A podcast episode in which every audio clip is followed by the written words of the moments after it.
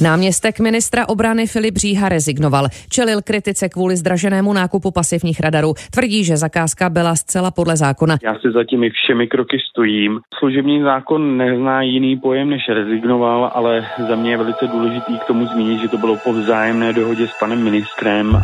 Otázky médií kolem armádních zakázek na nákup radarů a rušiček vedly k rezignaci náměstka ministra obrany pro vyzbrojování a akvizice Filipa Říhy. Minulý týden spravodajský server iRozhlas informoval o nečekaném nárůstu ceny rušiček.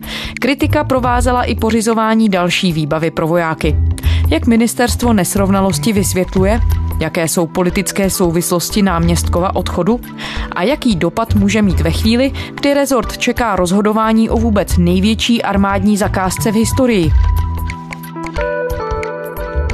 Je pátek 14. února, tady Lenka Kabrhelová a Vinohradská 12, spravodajský podcast Českého rozhlasu.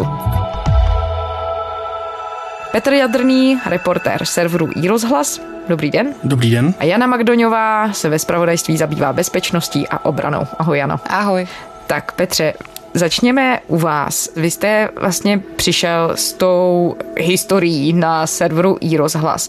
Náměstek ministra obrany pro vyzbrojování a akvizice, pan Říha tedy rezignoval kvůli té zakázce na nákup radarů a rušiček.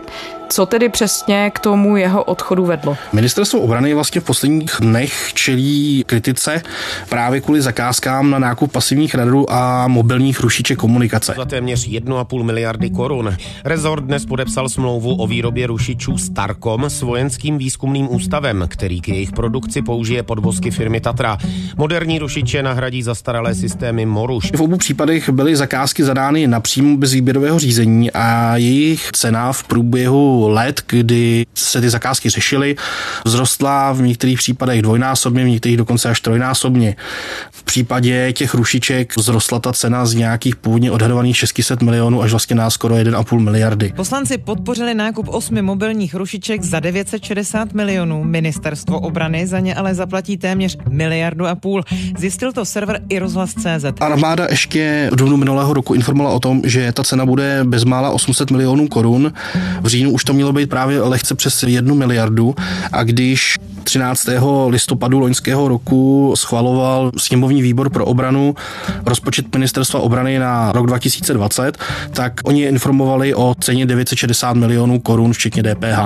O den později, tedy 14. listopadu, pak už ale kolegium ministra obrany schválilo nákup za bezmála 1,5 miliardy. Tím pádem vlastně za jeden jediný den ta cena vzrostla o bezmála půl miliardy korun. Jano, můžeš nás vzít do takového většího kontextu, pro koho ty radary a rušičky byly určené, co je to vlastně za zakázku? Tohle je technologie, kterou budou využívat specialisté z elektronického boje. Je to velmi speciální jednotka České armády a zrovna teda elektronický boj by měl být strategickou schopností České armády v rámci NATO. Česká republika se elektronickému boji věnuje asi 50 let. Ta historie je tady velká. Tady se bavíme o dvou zakázkách. Jedna je na komplety DPET, v tom jsou radiolokátory Vira. Tahle technika zvládne monitorovat a zachycovat veškeré signály, ať už z vysílaček, z radaru. A ti experti, kteří potom obsluhují tyhle stroje, tak umí vyhodnotit, kde ten nepřítel se nachází, odkud například letí letadlo, kam letí. Když se bavíme o té druhé zakázce, to je na rušičky Starcom, tak ty umí vyrušit veškerý třeba mobilní signál v okolí, aby vlastně ty přístroje ten signál nevyzařovaly a tím pádem vlastně jako by třeba i ty vojáky, ty jednotky, ty technologie schovaly. Protože v dnešní době, když třeba letí letadlo, tak spousta států umí zachytit, že letí letadlo. Jsou i technologie na to, aby ty radary to letadlo neuměly zachytit. Třeba Rusko je v tom velmi dobré, v tom elektronickém boji.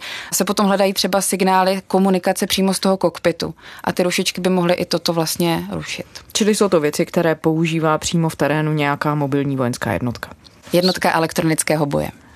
Takže se dá říct, že z hlediska toho, jaké má zakotvení česká armáda v rámci armád NATO, je to nějaký důležitý úhel tedy. Je to velmi specifická vlastnost, nejenom v rámci NATO. Česká republika vede projekt elektronického boje v rámci takzvané iniciativy PESCO, což je iniciativa stále strukturované spolupráce a to je v rámci Evropské unie. Ještě společně tam s Německem a chtěla by se přidat i Litva. To znamená, ten elektronický boj pro Česko se zdá být velmi klíčovou schopností, na kterou se zaměřuje. A ti odborníci, kteří se elektronickému boji v Česku věnují, jsou opravdu na špičkové úrovni. Zakázka na komplet radiolokátorů pro vojáky elektronického boje je podle ministerstva obrany v pořádku. Loni v únoru na vládě minister cenu zakázky odhadoval na 750 milionů korun, teď v lednu ale podepsal pořízení kompletu DBET za 1,5 miliardy korun.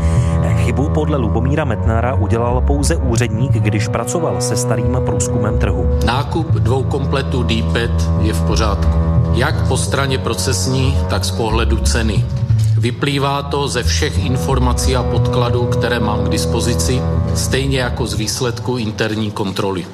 Petře, vedení rezortu se hájilo tím, že při nákupu radarů a rušiček se vycházelo už ze staršího průzkumu trhu, kdy se poptával de facto jiný systém. Tím pádem ta cena měla narůst. Je tohle validní argument? Potvrdilo se vám to, když jste si zjišťoval věci k tomu článku? Zdá se, že to tak skutečně je, protože v původní zakázce se nepočítalo třeba i s obrněnými automobily, které by vlastně poskytovaly těm specialistům, jak říkala Jana, balistickou ochranu před útoky nepřítele.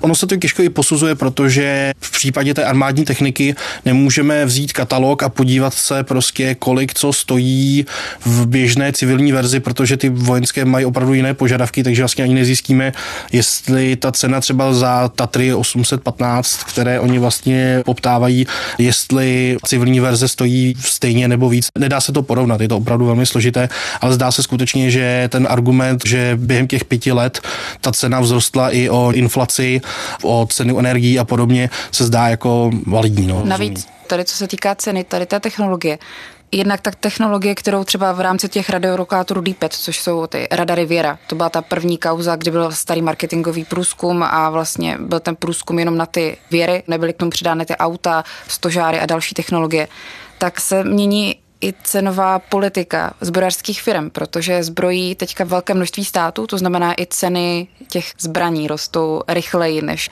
v dobách, kdy se nezbrojilo. A vysvětlil někdo na ministerstvu obrany, proč se s tím nepočítalo, když to přeci tady všichni musí vědět? Když se pohybují v tom rezortu? My jsme se na to úplně asi tímhle tím způsobem neptali. Oni vlastně se hájí tím, že tomu výboru řekli tu cenu, která odpovídá dubnovým hodnotám, kdy se sestavoval ten rozpočet Jenomže mezi tím právě došlo k jednání se státním vojenským výzkumným ústavem brněnským a mezi tím vlastně ta cena vzrostla. Oni prý na to ten výbor během toho jednání, které trvalo dva dny, upozorňovali, že ta cena vzroste, ale už den na to, co byl ten rozpočet schválen, tak už ta cena byla vyšší a poslanci zmiňovali, že oni nebyli informováni, o kolik se ta cena zvýší, vlastně na kolik se ta cena zvýší, přestože to bylo den na to. Ano, slyším vás. Dobrý den, Petr Jadrný, zpravodajský server Dobrý den. Už Dobrý máte den. teda na mě chvilku? Určitě mám. Sice jsem v taxiku, ale nevadí. Dobře. Eh, Já vás na začátku... Vy jste mluvil s poslanci z výboru pro obranu. Co vám říkali? Oni to vysloveně nazývali pohrdáním tím jejich výborem. Byli z toho velice rozladění.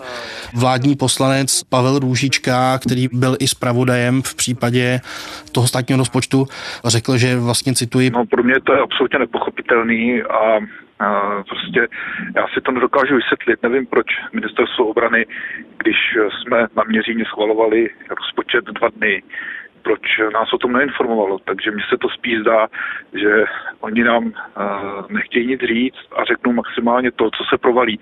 A to si myslím, že je prostě absolutně, absolutně špatně. Stejně tak to kritizoval Karel Krejza z opoziční ODS. Si ministerstvo vůbec neváží a vůbec nerespektuje výbor pro obranu a považuji to za skandální že to podle něj zavání právě až pohrdání výborem. Ale oni tu informaci o tom, že to bude stát podstatně více, měli zcela jistě předtím, než, než jsme dostali k projednání ten rozpočet a nezazněla tam žádná informace a to opravdu zavání až pohrdání výborem.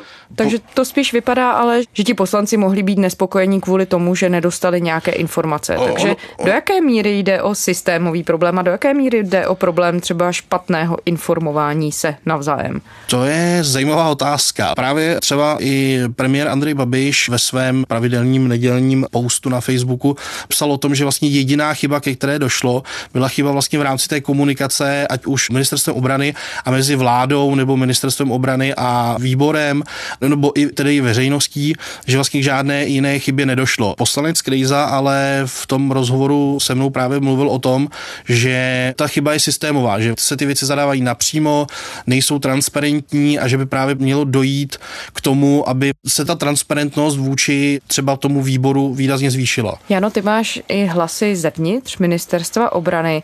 Jak je to vnímáno tam? Jde skutečně o nějaký systémový problém, jakým způsobem se zadávají zakázky, anebo jde o problém v rovině komunikace?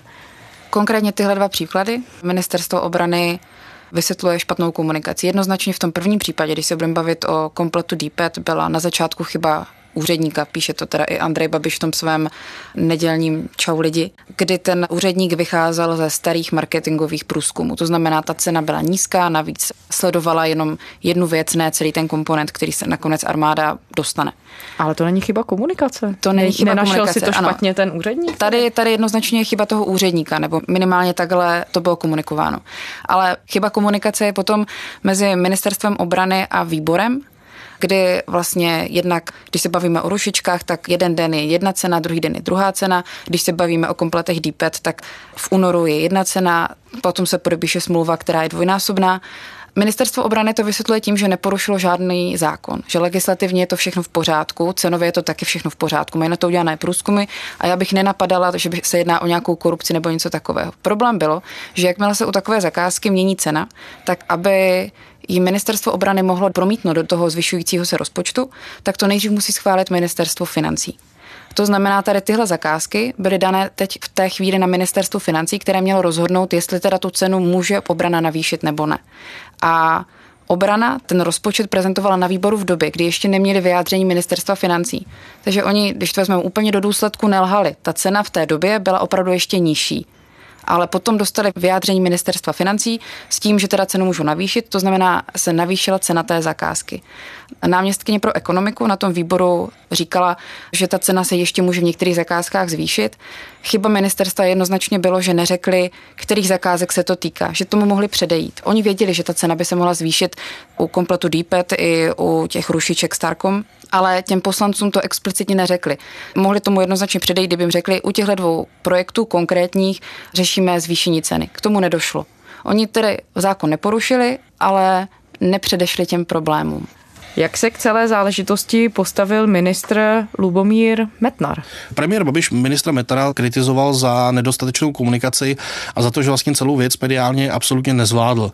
Vlastně pokud vím, tak ministr Metnar ty systémy DPET vlastně komunikoval celkem dost, ale potom ty rušičky, těm se vyjadřuje opravdu jenom jako minimálně.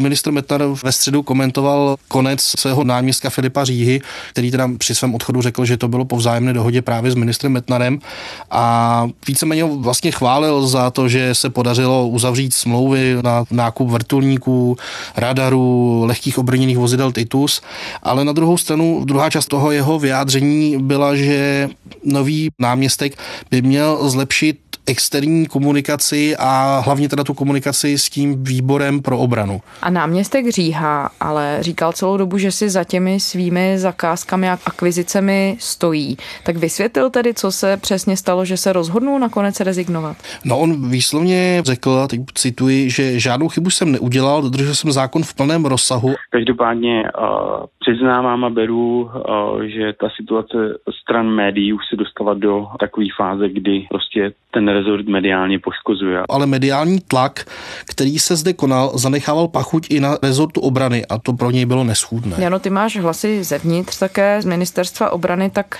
máme nějaký příběh toho, jakým způsobem se to odvíjelo tam? Proč tedy nakonec? Nebo za jakých okolností náměstek Říha rezignoval? No, ono to dost působí, že byl takový obětní beránek toho, co se stalo, že vlastně jsou tady dvě kauzy, o kterých se začalo velmi psát. To mediální pokrytí tady těchto zakázek bylo velké.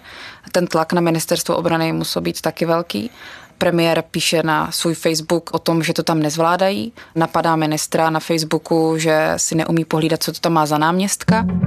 A teď k té chybě v ceně toho pasivního radaru a rušičky. Samozřejmě jsem řval celý týden, když jsem četl, co píšou v médiích a ptal jsem se, co to tam má ministr Metnar za pitomce, když jsou schopni dát pro info vládě neaktuální cenu a o té správné se neobtěžují vládu informovat a dozvídám se ji z médií.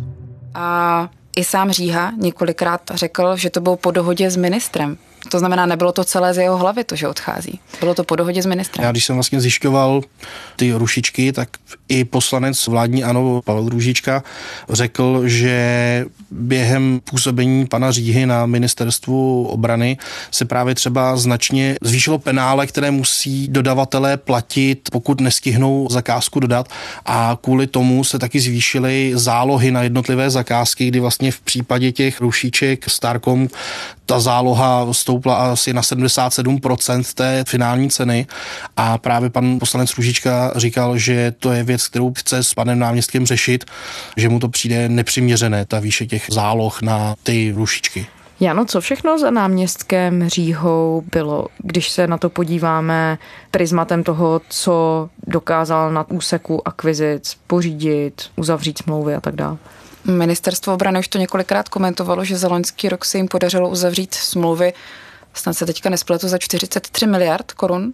Mám informace jak z obrany, tak od vojáků z armády, že je to nebývalý nárůst podepsaných smluv. Že za předchozích ministrů se tolik zakázek nikdy nepodepsalo. Že ministr Metnar a náměstek pro akvizice Říha ten akviziční proces rozhýbali a začali reálně nakupovat. Vysvětlil někdo na ministerstvu obrany, jak to je možné, že se najednou začalo podepisovat tolik zakázek v takových objemech? Co k tomu přispělo? Určitě tomu přispělo to, že ministerstvo obrany má peníze. Že vláda dává peníze na nákupy.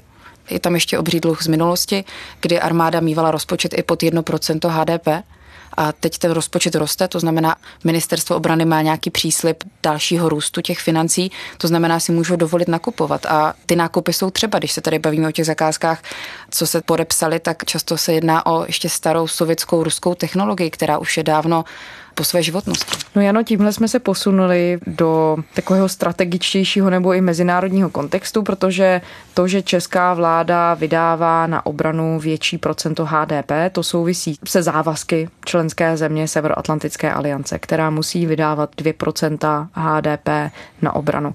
Jak tedy Česká republika v tuhle chvíli ten slib plní? Tady je si spíš důležité říct, že ty 2% HDP, že se z nich stala taková mantra. To není jediný závazek, které členské státy vůči na to mají. Jsou tam i závazky, jakou technologii, jaké schopnosti ta armáda má mít v rámci NATO. To se rozdělilo na tom, se ty státy aliance shodly. V roce 2016 si to odsouhlasili a Česká republika dostala za úkol vybudovat například těžkou brigádu.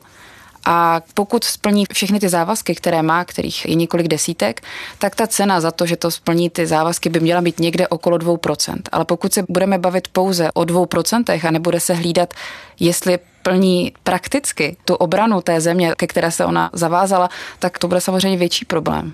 No ono, ta 2% se rozproudila kvůli tomu, že Donald Trump peskoval všechny země, které je nevydávají. Ono ostatně to dělali už i předchozí americké administrativy. Přesně Takže tak. kvůli tomu se to vlastně soustředilo třeba ale Norsko, na tu když, částku. Ne? Když se budeme bavit o, teda o jiných aliančních partnerech, tak třeba Norsko dává asi 1,5%, ale přitom plní veškeré závazky na to, ke kterým se zavázalo.